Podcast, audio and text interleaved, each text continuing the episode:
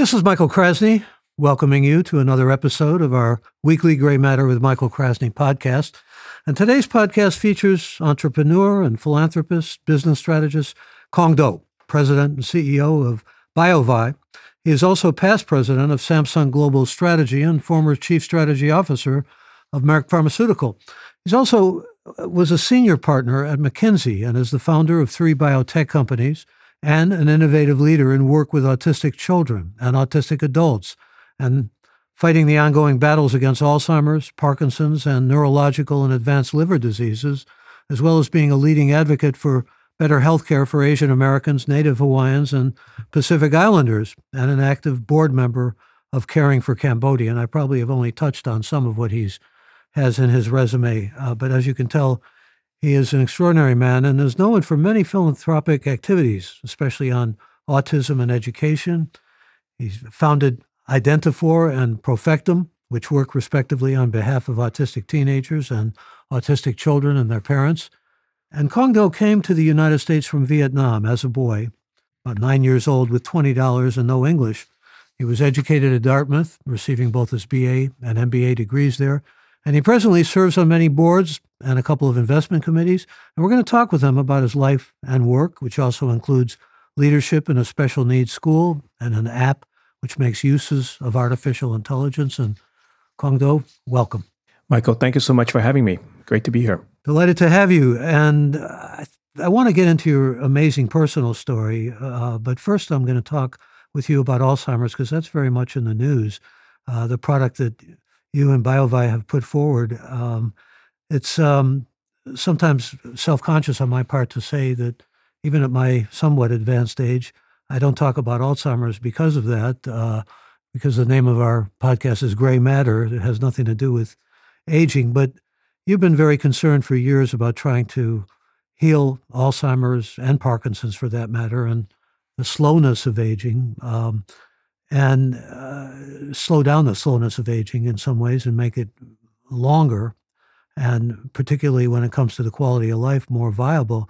But the clinical trials are pretty recent now that you've done with an Alzheimer's drug. And I want to talk about that because um, uh, there's both good and bad here. I mean, I know there's been some real success and there's been uh, protocol violations. So let's get the scoop from you. Yes, we've this week provided top line data readout on our clinical trial. And there is good news and there's some tragedy um, around this. What we found is that in the patient population that we were able to evaluate, the drug candidate that we have, NE3107, showed some pretty phenomenal results on the following manners. When you when the FDA evaluate a drug candidate for Alzheimer's, they look at two things. One is does it have an impact on cognition and daily function? And two, does it have an impact on biomarkers that shows you what's going on in the body? So, on the first point, the two previously approved drug for Alzheimer's from Eisai and Biogen was approved on a metric called CDR-SB or CDR sum of boxes. And the those approved drugs were showed that they had a 27% slowing of cognitive decline over 18 months.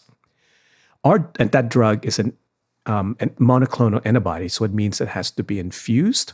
And because of the way it works, there's great concerns over side um, adverse events being brain swelling and brain bleeding, right? And that's part of the reason why the uptake um, has been slow and the cost is very, very high. In contrast, NE3107 is a small molecule.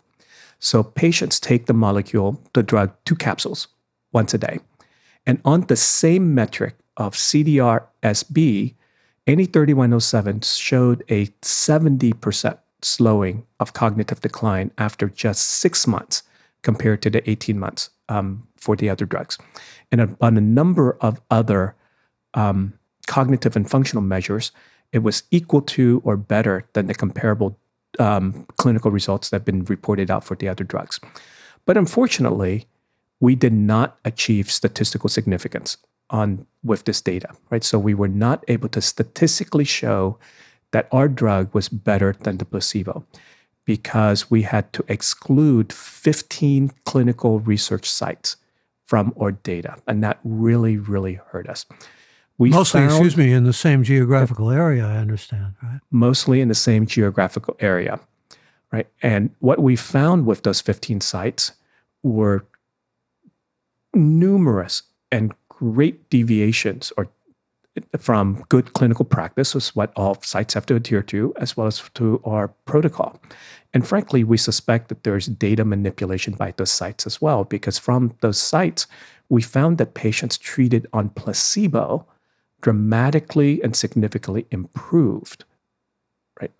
And we just know that that just does not fit with how Alzheimer's um, progresses. So the only thing that we looked at was what happened to placebo patients among these sites versus what happened to placebo patients among all of other sites. All of the other sites shows us a pattern that we would expect, which is over course of time, these patients get worse on CDR sum of boxes and all of these other metrics that we track. So among these nine or 15 sites, um, patients got better. Placebo patients got better, which gives us great pause on the validity of the data from those sites. So we excluded all of those sites from our analysis and we, re- we reported them to the FDA for further investigation because we just don't believe that the data that came from there is scientifically probable. So you've got to do a waiting game now, but these potential violations uh, are in spite of the fact that you have shown cognitive functions improve and you have shown that perhaps this is better than placebos. Yes. Well, we excluded all the data from from the patients that had the violations, right? From those sites that had the violations. So we so those was 15 sites. But we analyzed data from 24 other sites outside of the geography with the remaining patients. And that's with that, we were able to show that NE 3107 potentially has great impact or has the potential to really help patients, not only on these cognitive and functional metrics like, like ADAS-Cog or CDRSB, but also on biomarkers that we looked at as well.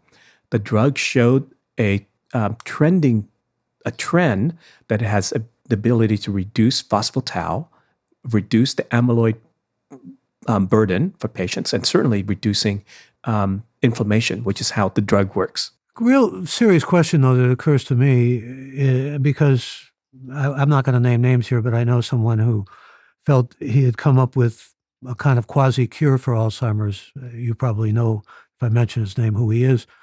But there were few in the clinical trials. You had about f- over 400 people. How many is enough, really, to ensure empirical data has the sort of veracity or the kind of endurance that you put stock in, and and, you, and your your own stock raises as a result.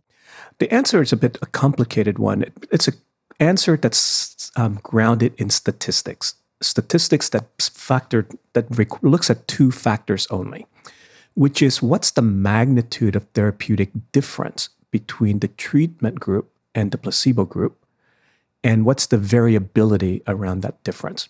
So if you have a bigger difference and a smaller variability, you need smaller um, studies, right? So for our study, we had modeled it out that we only needed 125 patients in each arm to demonstrate the impact because the difference between what we expected to see compared to placebo was quite large, right? And I think if we did not have this problem with the offending sites, we would have had the statistical significance. But versus other drugs or other trials and so forth, if the difference is not so large and if there's the variability is bigger, that's when the trials could get into thousands of people.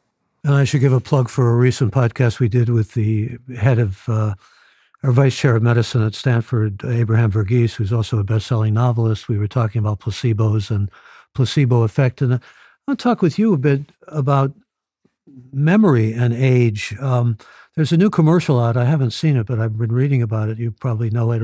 Chevrolet, and it's a woman who is Alzheimer's. She doesn't even recognize her husband and doesn't recognize her grandchildren. And there are people apparently who've seen this commercial who are weeping, but it's based on recent research from what I've read. And uh, the niece or the granddaughter, I don't remember what it is, takes uh, this older woman out on a tour in a Chevrolet, of course, and takes her to all these places from her youth and her childhood.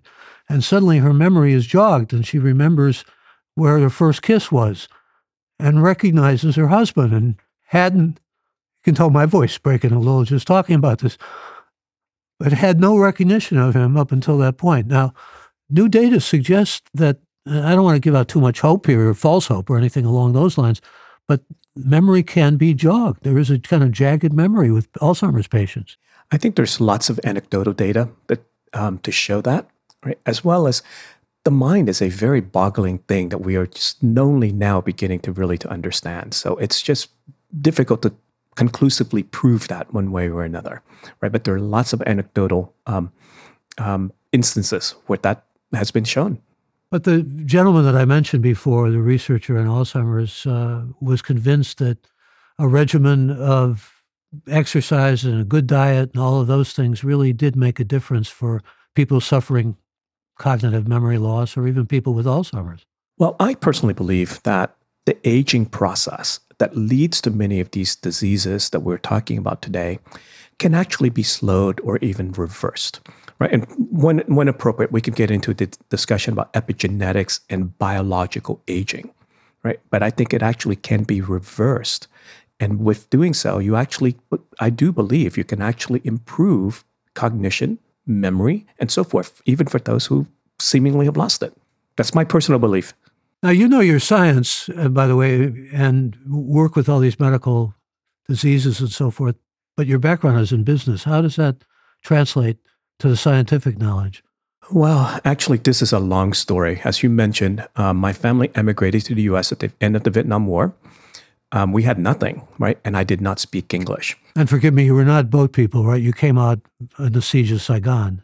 Is that right? Yes, I, we were among the lucky ones. We're on one of the last planes to leave um, Saigon. And my dad, we settled in Oklahoma, of all places, because my dad just knew someone there. And when you're starting over again, it's as great a place as any. And we, my brothers and I did not speak English. My brothers and my sister and I did not speak English. So the best way to learn English is to watch as much TV as you can and read anything you can get your hands on. And this being the mid 70s is actually the advent of modern immunology as we know it. So somewhere along the way, I got intrigued in this because I read about it. I was hearing about it on the news. And I started asking my parents all these questions and drove them crazy with these questions, which they couldn't an- answer.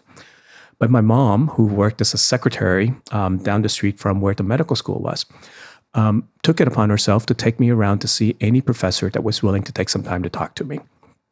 And somewhere along the way, a professor was intrigued that this little kid was asking these questions, right?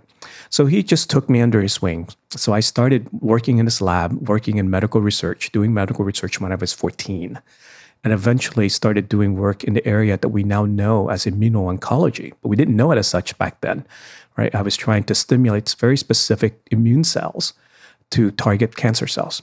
Eventually went on to Dartmouth, um, I was double major in biochemistry and economics. I was accepted to Stanford Medical School um, to finish my training there. But I realized doctors were the worst managers around. So I took a detour to get my MBA.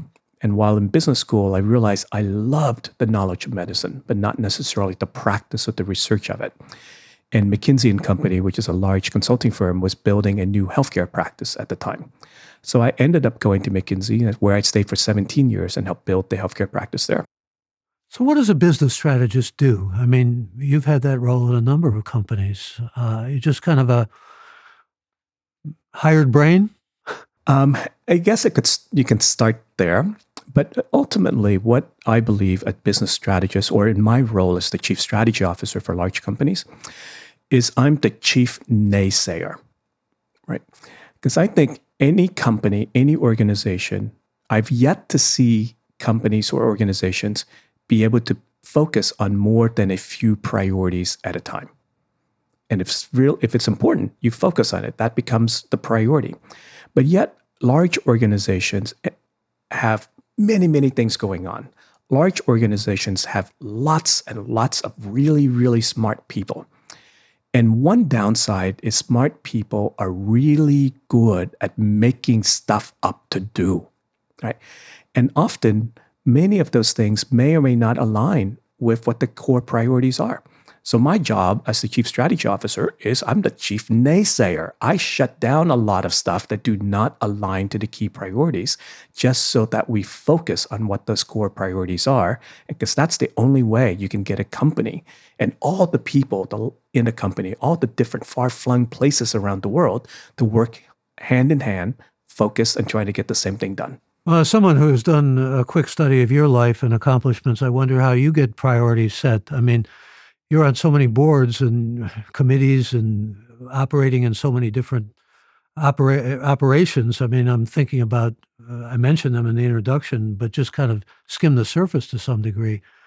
Uh, I want to talk about how you set priorities because autism is as important to you as the work you do with bio, uh, with with your company, um, BioVie. I want to give it a plug again.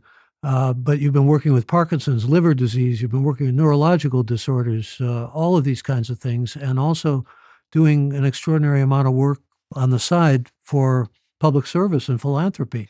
Yeah, for me, I believe that if it's important, you make the time for it. So the average day, I get up at four o'clock in the morning. That's when I start my emails, reading, and so forth, right? And I don't leave my desk until pretty late um, at night. So you one, I'm one of those who just make the time for for things that are important.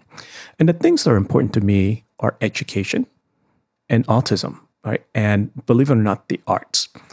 I believe the way to move to help people is to help educate them, get them better educated, get them to learn more, and so forth. So, one of the things I'm most proud of is what we've been able to do with Caring for Cambodia. Right, right now, we run clove and we run 21 schools in Cambodia. We feed, clove, and educate 7,000 students any one time. Right? And we've been able to demonstrate that um, in these rural areas of Cambodia, we've been able to get kids out of subsistence farming, get them educated, and get them jobs doing things that they never would have been able to do before. And I think that's how you help people develop. And collectively, that's how you help a nation develop. You've been working with Caring for Cambodia, I believe, for 15 years. Is that correct? 15 years, yes. And been... there's still, isn't there, in some ways, the specter of Pol Pot and the Khmer Rouge and all the damage they did, especially in some of these rural areas? There is always that, right? So for us, it's a very tenuous um, situation. We make we take three steps forward, we take one back every now and then, right? But what our school system has been designated by the Ministry of Education in Cambodia as the model school system for Cambodia. Well, congratulations on that. You've also got the school in New Jersey of special needs, and you've been working on behalf of the biggest racial and ethnic group in the United States and health disparities. I'm talking about, of course, Asian Americans, but also included in that are Hawaiians, Native Hawaiians, and Pacific Islanders. And let's talk about that for a moment. I mean, what kind of advances have you done, particularly given the fact that there are all these disparities in terms of healthcare? So the work that's being done right now on at Stanford Cares, where I used to be on the board, um, I, have rotated off the board um, this past year. Stanford Cares really look at the health of Asian Americans, but Pacific Islanders, and so forth. And one of the first things to focus on is that this may Asians actually is one of the largest minority groups in the Bay Area in California. But if you look at clinical trials, clinical trials typically has less than 1% of the patients or the subject in those group. So most drugs and most treatments that are available for people now are really developed for white Caucasian, sometimes black Americans, but not Asians, right? And I think under conducting clinical trials in a manner that addresses different ethnic backgrounds and differences, I think is something that really needs to be done. And that's certainly something that we try to do at BioVie, right? And but this is something that still needs to be focused on much, much more going forward um, by the whole community. If you just joined us, we're talking to Cuong Do, and I wanted to talk with you about autism because I know that your own involvement in autism began with, with your two-year-old son being diagnosed as autistic. Yes, our son was diagnosed right, right before he turned two. Um, all the clinicians were convinced that we were over overly worried. Everybody told us that oh, he's a boy, that's just fine. Just leave him alone. He'll come around. He'll start talking. Um, when he does. We were just convinced that was not the case. So we were quite vigilant, and that's how we got to the autism diagnosis when he was two. When he was two, um, he was perfectly happy to be by himself, off in a corner, playing by himself, not interacting with people and not talking to people. And once we got the diagnosis, my wife is really the person who made all the difference in the world. My wife was a very accomplished um, lawyer, a legal, a law professor. But when Benjamin was diagnosed, she gave up her career to go back and learn everything we can to figure this thing out. And back in those days, this was before autism became as well known as it is now. There, it was almost snake oil. You just could not figure out what was fact, what was good science, versus what was fiction. So that's how we, and somewhere along the way, we got lucky into finding a group that really knew what they were focused on. And we used something called the DIR method. And what we believed in is that don't worry about where somebody is supposed to be. Just start with wherever they are and just help them, surround them with all the help that they need just to make progress. And that's why we built the school in um, New Jersey the way that we did. It's the leading school using this particular approach. And now we have probably, unfortunately, more children and young adults there than we should because this is not some not a place you really want to be very big, right? But it's now a fairly sizable school that have children from pre-K up to 21 years old, and we've been able to. Our number one metric that I put in place for the school way back when, when I was on the board, is I every year I want to see how many of these children that we have in this special private school that we have been able to get back to their public school district. Because if you're going to prepare kids for life, you got to prepare them to face their peers first. And that's something that we actively try to do. But you're also focusing on giving them abilities or finding what abilities they have that can ap- work for them after they get out of high school. Absolutely. So the Identifor Foundation was founded with the belief that we can use technology to um, help people every day to day when and to be technology can be there with you 24/7 when mom and dad cannot be or your your caregiver or your teachers cannot be. So that was the idea. We kept at it for probably a decade whereby we created an app that helps first and foremost your um, schools and your parents figure out what you're good at. Right. And so we used to work out of um, used the work out of Harvard by Howard um, Gardner that believes in there are six innate human abilities. Right. Think and think of it this way: just picture in your mind your favorite athlete, your favorite um, politician, and Albert Einstein. What did they have in common? The chances are it's very little, right? because Albert Einstein brings with it great cognitive ability, right? Logical abilities. Your great um, um, politician probably has great interpersonal skills, can make you feel like you're the only person in the world when he or she is talking to you, and, and so forth. So these are different skills, and each one of us has a different mix of all of these six capabilities. But when it comes to trying to assess these abilities, it's actually quite difficult for the average person. And it's practically impossible to assess with somebody who's autistic because they just do not take tests well. So my solution for that is give them games. Right? So we built dozens of games that collect data behind the scenes that measures how quickly you react to things, how well you remember, how good your musical skills are, and so forth, because that's an assessment that can, cannot be done typically. And that's how we actually discovered that our son has perfect pitch, right? And so there are cognitive things that can be done, can be measured. And so that's what we did was first try to help parents and schools identify what these children are good at. And once you identify what they're good at, you can focus on that and make them better. And don't worry too much about what they're not good at because, you know, well, the splendid thing about this is something that I've always uh, believed and have been convinced of my whole adult life. There are different types of intelligence, and you're giving the concession to that, which can actually help these autistic children and teenagers uh, as they move on through life because too many of them fall off the cliff, especially after they finish high school.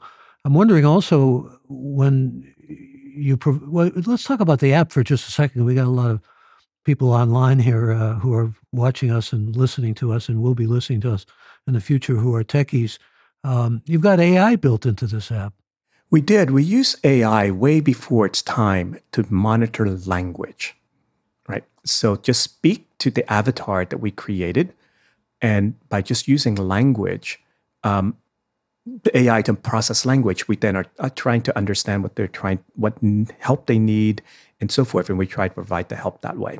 I must be very clear. We actually um, put Identifor on the shelf a couple of years ago uh, during COVID, partly because we just had no ability to continue to support it.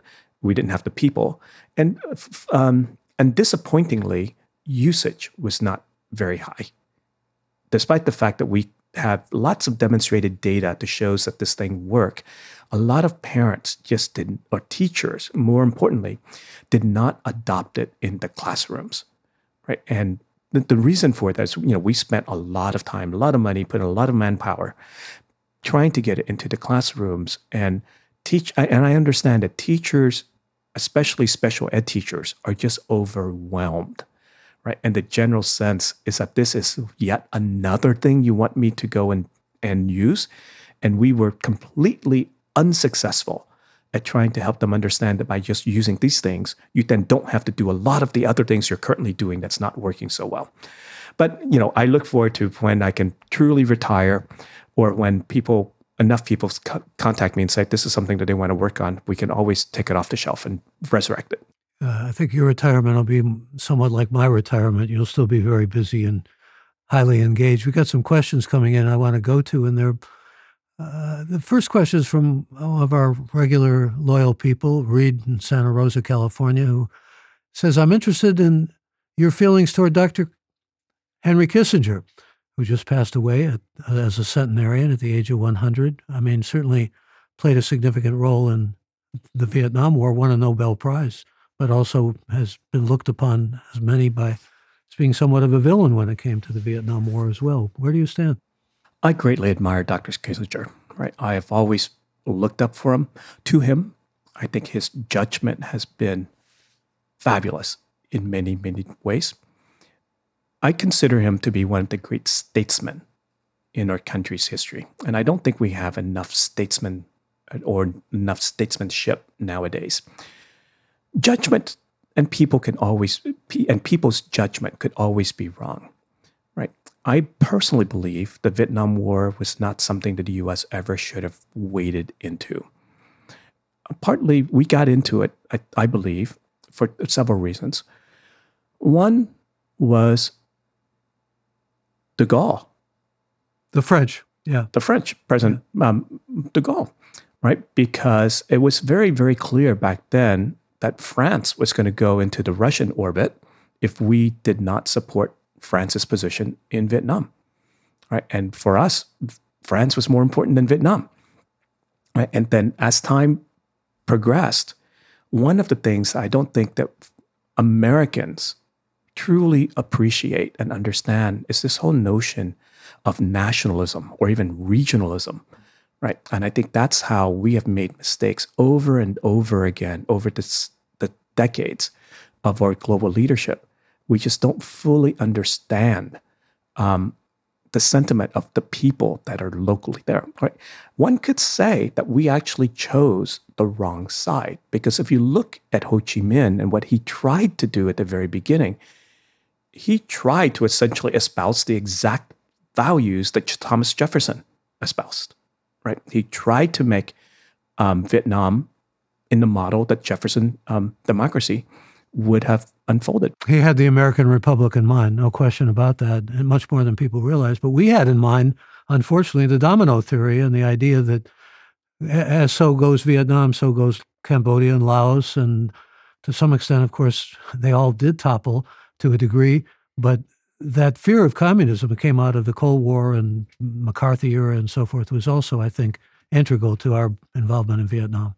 And I think some of that still lingers today, versus I think Vietnam serves the world best by being a non aligned country, right? Because right now we still have some of this fear of China um, domino theory, if you will, and that's why we are trying, um, as a country, trying to get Vietnam much, much more into our orbit so that it doesn't fall into China's orbit. Again, we just don't understand the long history that goes there, right? Versus, I think, if Vietnam remains unaligned, the U.S. interest would be greatly served. Well, the United States has many countries that loathe and despise it uh, and hate it. Some, one might argue, for reasonable or even good reasons. But the Vietnamese had a lot of good reason to despise the United States, and yet, and this has always been somewhat of an enigma to me. Uh, pretty quickly, the Vietnamese became capitalists, more capitalists, and they became much more inclined toward the United States, and certainly not unforgiving, uh, more forgiving, really, toward the United States and its behavior in terms of the war in Vietnam with Vietnam. But we get to another question here. It's about Cambodia, actually.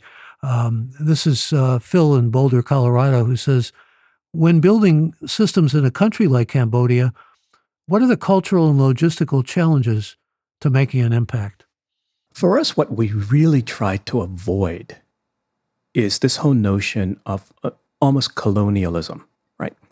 We did not send foreigners into Cambodia and try to teach them a better way.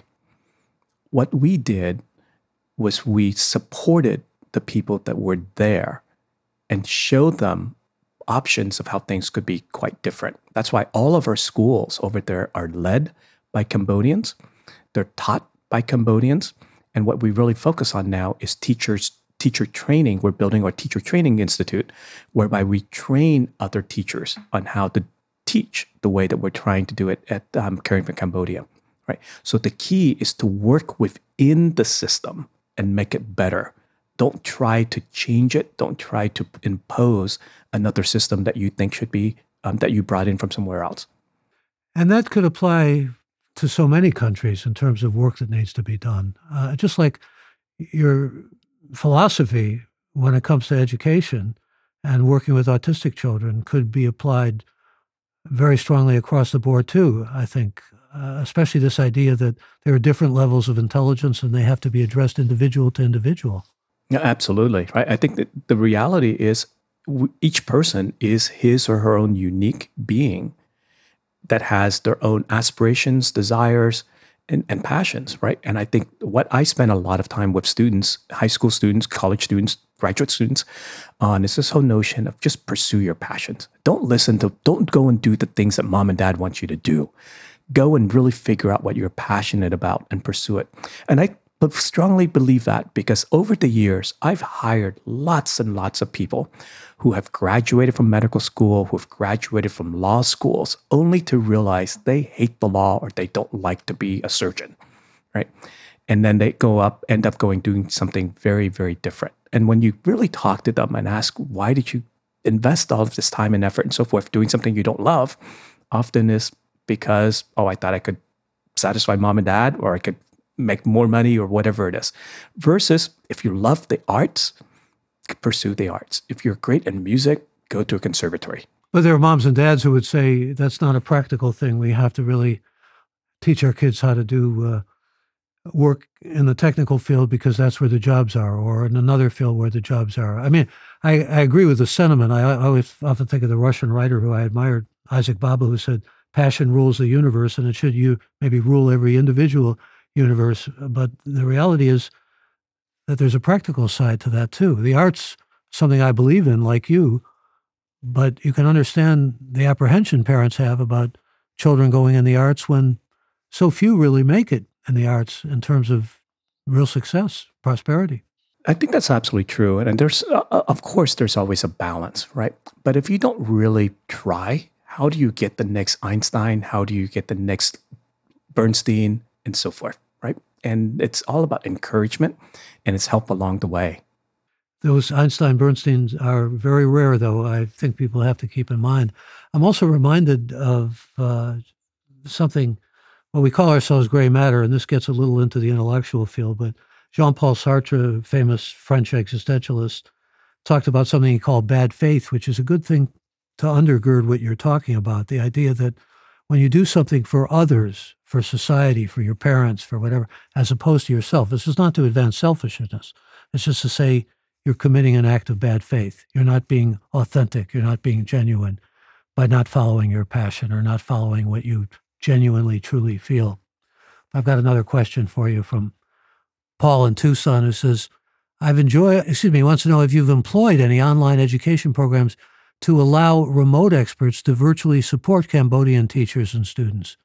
We have not been able to use remote learning in Cambodia, partly because the internet is still really terrible there. And despite the fact that we have been investing very heavily in IT, I, we still cannot give every teach every teacher, every student a computer.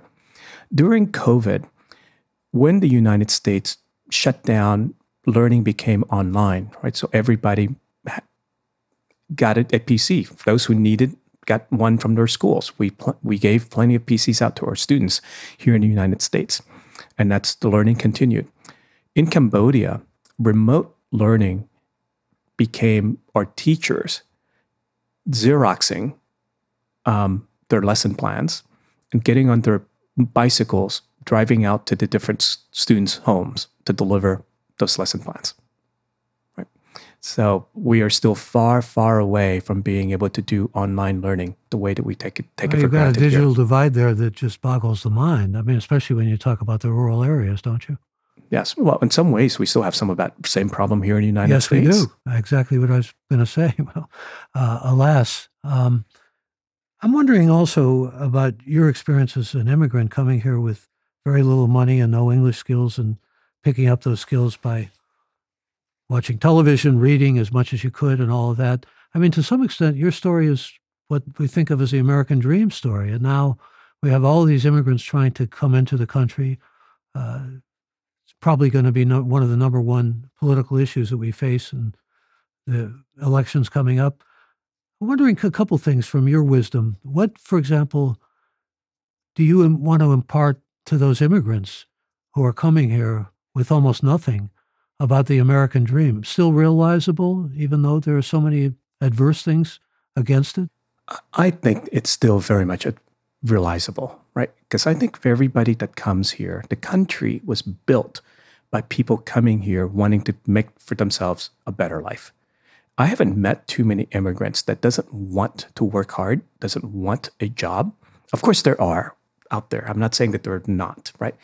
But I've met plenty of people who are immigrants just looking for an opportunity to work. And yet there are so many unfilled jobs right now, right? And let's face it, the average, I'm making going to make a gross, gross generalization here, so please don't kill me. But the average American does not want to be working on the farm to pick the produce that we take for granted? That Doesn't want to do up. any menial work, the average American. It's very difficult, right? So those, but the work still needs to be done, and that's where immigration really helps, right? You start there. You know, lots of people start at very, very low-paying menial work, and with hard work and with luck and with help from other people, you get better, right? And you get the opportunities to make a difference. My dad worked on an assembly line for General Motors. My mom worked multiple jobs so that we can make ends meet. My first job was washing dishes, right? And I one day I got a battlefield promotion to being a busboy because the busboy did not show up. Got another battlefield promotion to be a waiter because we were short staffed one day. So work hard. Every now and then you'll get lucky to get to find the people who will help you. And that's, you know, we've gone from nothing to where I am today. So that's why I've spent a lifetime trying to, you know, pay it forward to help others, like other, to give back the way to help I, I've gotten.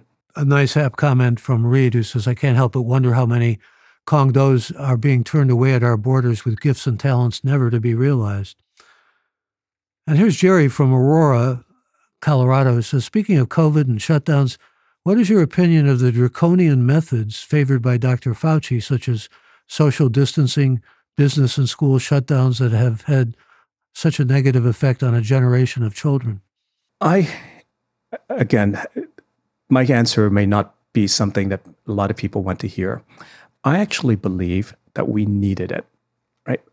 I am very much science driven. I'm driven by the data. The data that we had at that time would show that this was highly, highly contagious and it was very deadly at the very beginning. So, in that kinds of situation, you want to stop the spread, right? You want to stop the spread first. And once you stop the spread, you then can have a chance to kind of go and get um, get to the root of it. You'll get to a cure, a prevention, and so forth. Did we make? Did we go too far? Yes, perhaps. But let's not forget the fact that we got really, really lucky. And again, I'm going to make a comment that some that some people um, are not going to like. We got very lucky with the vaccines that were developed, right? Because decades of work on technology, on the messenger RNA technology, um, nanoparticles, and so forth, decades of work went on without much progress. And it all came together at just the right time. And when COVID hit, we had just the right technology. And that's the only way that we were able to get a vaccine um, out so quickly. And I am I believe in vaccines. I do not believe in conspiracy theories that says that you know so forth. But I do believe vaccines are perhaps the greatest advancement, medical advancement that we've seen in our lifetime. So, what do you say to the Robert F. Kennedy supporters and people like Robert F. Kennedy Jr. who tell us that vaccines are going to come back and harm us someday? We haven't given them enough room to breathe, so to speak, and we don't know what the possible deleterious effects down the line might be. And they're profit driven, and that alone casts suspicion on them. Well, as a business person, I'm going to say that, um, and that's a capitalist, right? I believe that you need a positive profit motive to get everybody aligned to doing the right thing right? To do good things, to make advancements, right? So I think without a profit motive, companies would have no incentive to kind of go and take the risks that needs to be taken. I also believe that you have to understand the science, right? I'm sorry, when it comes to understanding science, I'm going to turn much more to the scientists on telling me what whether a vaccine work or not, and I'm going to put less credence on someone who may be a TikTok influencer, um, but frankly, not understand the science. I believe there should be responsible journalism. There should be responsible um, adherence in knowing what's fact versus fiction. I understand that First Amendment right to express your opinion, but state it as an opinion. Don't state it as a fact that people then could misconstrue. But social media does that, and it's some argue serve to corrupt our youth into thinking things that have no basis in reality because they're living in virtual realities more of the time than they are gathering facts or learning facts in response from responsible sources. I believe social media has it's it's a dual-edged sword. I think social media has been has been able to do great good on certain areas. Right? Let's go back to Vietnam for example. I believe Vietnam society is where it is today, partly because of social media. You have to explain advance, that to me. yeah, the advancement of democratic ideas or um, it arose in Vietnam once the, the Vietnamese government de- um, essentially deregulated the telecom industry. And once the telecom industry was deregulated, they were competing against each other. And the way to do that was that you offered more services. So Facebook became the single most important mechanism of disseminating news in Vietnam. Right. And so I think with responsible dissemination of facts and news, social media could be quite powerful. But the dark side, of course, is that you can disseminate false news. Yeah, I was just thinking about what happened with Facebook in Burma, which is now called Myanmar. I mean, that's the dark side. That's the dark side, right? And so I think that's, and I, I don't have a great answer, right? But I think these are tools, and responsible people should use them responsibly. And unfortunately, there are bad actors out there, in my opinion, who take advantage of the tool to kind of go and do bad things. True for AI as much as it is for social media, wouldn't you say? I think so. Yeah. So we're in agreement on that. And yet, social media probably helps with some of these advancements that we've been talking about. I mean, now I'm just wondering, for example, with all the work you've done, do you see really optimistically and realistically cures for Parkinson's, cures for uh, autism, perhaps even, and maybe doing some things where longevity is concerned, which may put more pressure on the healthcare system, but with respect to extension of age with a quality of life, perhaps going along with those extensions of age. How optimistic are you, is basically what I'm asking. I'm incredibly optimistic, right? So let me spend a moment on something called um, the concept of epigenetics and longevity. Uh, let me give an example. Think to the, the last time you took out of a pristinely new DVD. You took it out of the package for the first time.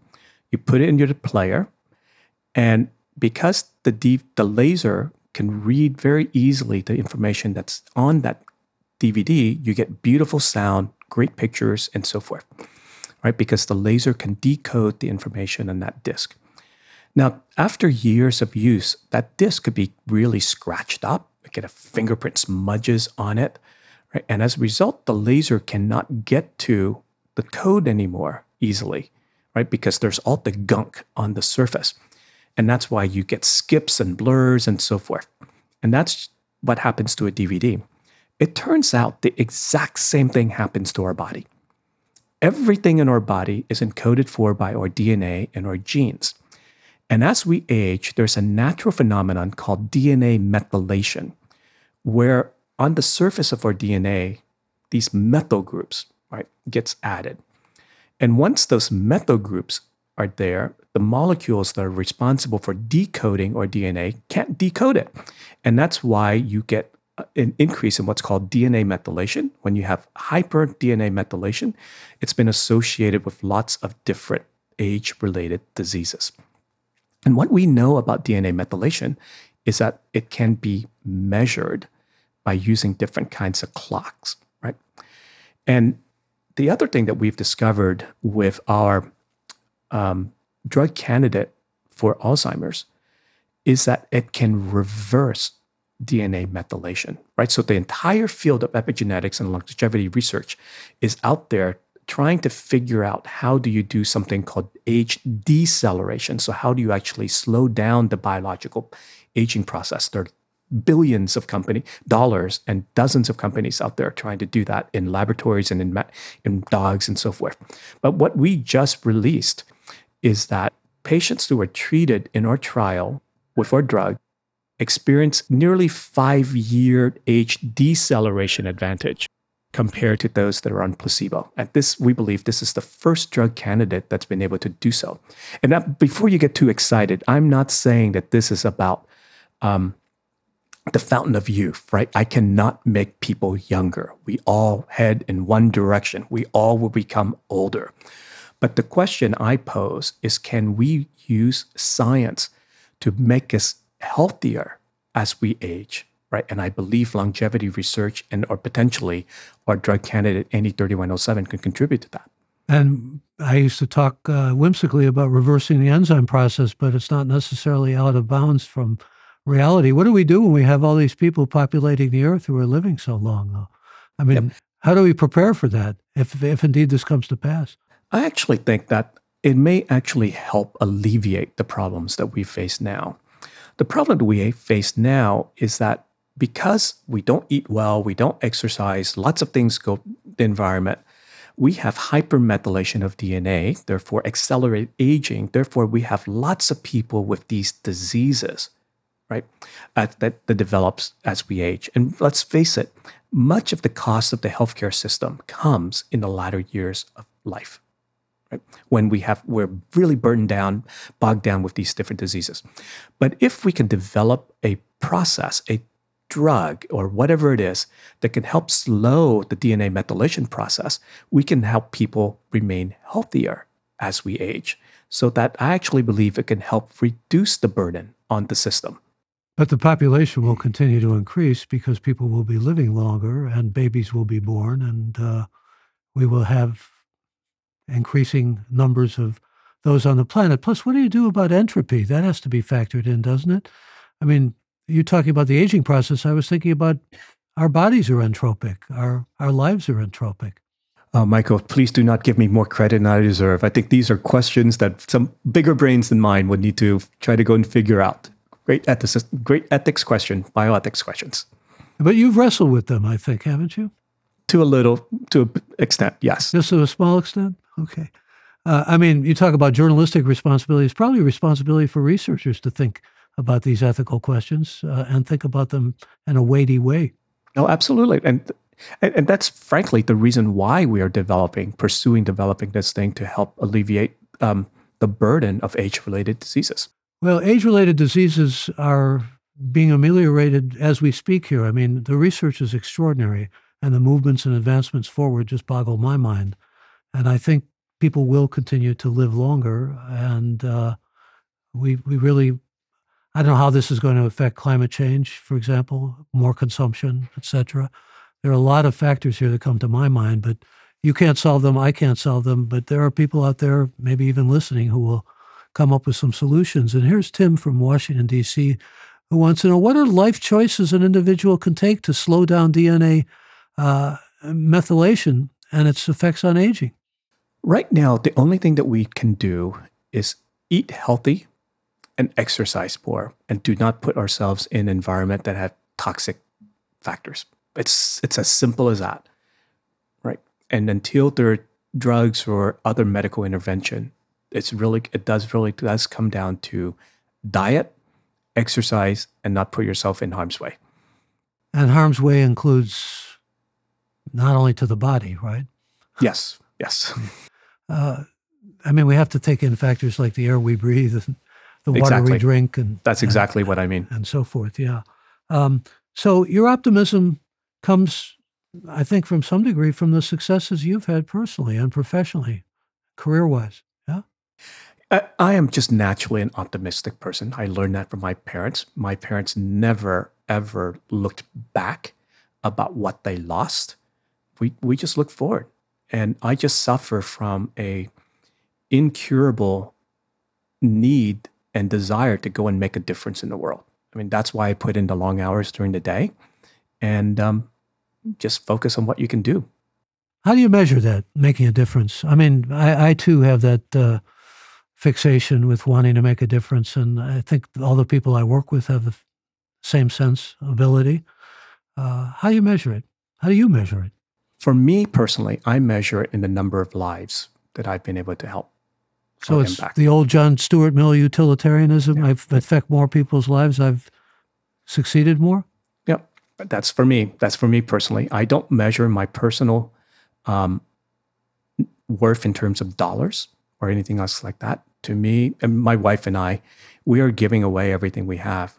You know, our children will have a little bit to get started in life, but we're giving everything away. And in fact, we're giving it away as we uh, as we live. That's why we support all these different um, philanthropic causes that we do now. Go and make a difference for others because we've benefited from others helping us. And you have how many children? We have two children. I'm very proud that our daughter is just graduated from college and she's now working at Memorial Sloan Kettering doing stem cell research. That's what she's passionate about. And her son, that two year old that was not talking um, when he was um, and being happy being in a corner, is now at Florida International University getting a degree in digital animation. And this is a boy that we never even thought would go to college, and he's doing very well in college. Oh, that's inspiring. And my wife, uh, way back when, worked with Sloan Kettering doing cancer research. And uh, I have a lot of uh, respect for Sloan Kettering under the leadership of uh, acquaintance of mine, whom you may know, Harold Varmus, for a number of years. Um, so is your daughter a cancer researcher? No, she's a special specialist in regenerative medicine, right? Stem cells Oh, yeah. She works with uh, exclusively with stem cells with stem cells. Yes. yeah, and gets into some of that controversial area about where the stem cells came from. Well, yes, I guess there's always controversy around that, right? Well, with pro life people, it's been more than controversy, it's been a, Yes. a passion. For, That's right. So her work is really from um, derived stem cells, so it's not from you know eggs and so forth. ah, okay. So what's what's on the front burners for you? Where do you go next? I mean, continue with these clinical trials for example? That's first and foremost for me. Is for us, this is, um, and my leadership team at BioVie, this is a. It's very personal for us, right? My dad has er, dementia, early signs of dementia. Some of my team members have lost loved ones due to Alzheimer's, and we or we know people with Parkinson's and so forth. So for us, this is very personal because we believe in NE3107 we have potentially the first truly effective drug for Alzheimer's. And in clinical trials for Parkinson's, it showed dramatic ability to improve motor, motor control. So, when fully developed, I believe 3107 could become the first new therapy to treat um, Parkinson's since the advent of levodopa over five decades ago. And as we were talking about before about longevity, this is the first drug candidate that is shown in a double blinded, placebo controlled trial that can reverse DNA methylation. So for us, this is very, the priority is get this developed so that all of us, humankind, can benefit. What's your timeline? Um, it's a little difficult to say. Under the best case scenario, I believe we can try to get 3107 in the market for Alzheimer's, hopefully in the 25 timeframe, 2025, 2026 and in the US. Is it incumbent upon you now, I mean, to continue the research and to get the necessary funding that's involved to do marketing and PR and all the rest of that to get the word out? Yes, right now, we of course need to raise more funding so that we can continue to the clinical trials, but also to potentially find a partner with a large pharma companies that understand our science or who likes our science, who, who would work on this alongside with us. Right. So that's our priority. How do you do that? How do you get the partners? Just get the word out, don't you? Have to do that first. Well, part of it is get the word out, but partly, you know, if I did, I was the chief strategy officer for Merck, right? Yes. So I, I have a phone number or two that I can call, and I have a Rolodex I can try to use. Uh, that's uh, that's where your strategy becomes uh, a matter of connections and network. Well, I think a lot of life is, um, I should say, yeah, who you bump into, right? And so I've I, I learned something from a um, a math teacher of mine who basically told me that regardless of how smart I think I am, there's always going to be someone out there who's going to be smarter right, or better. So I've made that my motto, my mantra. I've spent a lifetime surrounding myself with people who are better, smarter, and so forth. And I just get out of the way and provide them leadership to do what they're good at. And that's exactly what I'm doing here. So I'm just reaching out to people who have deeper uh, Rolodexes, better network to try to get them to help me. It's a splendid, humble attitude. It's also something that ensures that you get smarter as the years progress. Hey, you learn, right? Every day you learn right. something.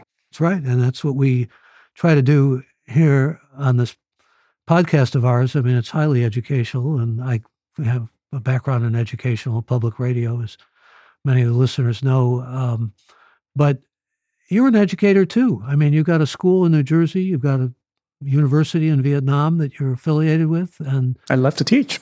You and you are natural at it. I mean, also extraordinary that you came here knowing no English at all, uh, because your English is not only highly fluent, but it's you know you're dealing with some pretty abstract and very challenging concepts that you have to use a lexicon that most Americans, for that matter, English-speaking people, can't avail themselves of. So I want to just commend you on all of your success and your attitude and your uh, well, your altruism too, and your philanthropic work. And uh, I think uh, you can be an example not only to so many immigrants, but to so many Americans. I had the great privilege once of uh, being an MC of uh, a citizenship from A to Z, literally from Albania to Zambia, people from other countries who became citizens, and they were some of the most patriotic, love, America loving people I had ever come in contact with. And I have a sense, it's a good note to end on, you love this country and you feel very blessed to be here. I'm truly eternally grateful, right, for the life that I've been able to, to lead. I've lived the American dream. My family has left, lived the American dream. Right? I hope many others will be able to do so. Well, as we used to say, keep living that dream. And thank you so much for joining us. And I want to thank all who joined us live for this episode of Gray Matter with Michael Krasny and all of you who will be hearing the episode on Apple, Spotify, or on our website, graymatter.show, where you can also join our growing community. That's gray with an E. Special thanks to the Gray Matter with Michael Krasny team of Alex, Shannon, Colin, Chad, Kevin, Jeff, and Colleen. And a special thanks once again to this episode's guest, Cuong Do. I'm Michael Krasny. Bandwidth for gray matter is provided by CacheFly at cachefly.com.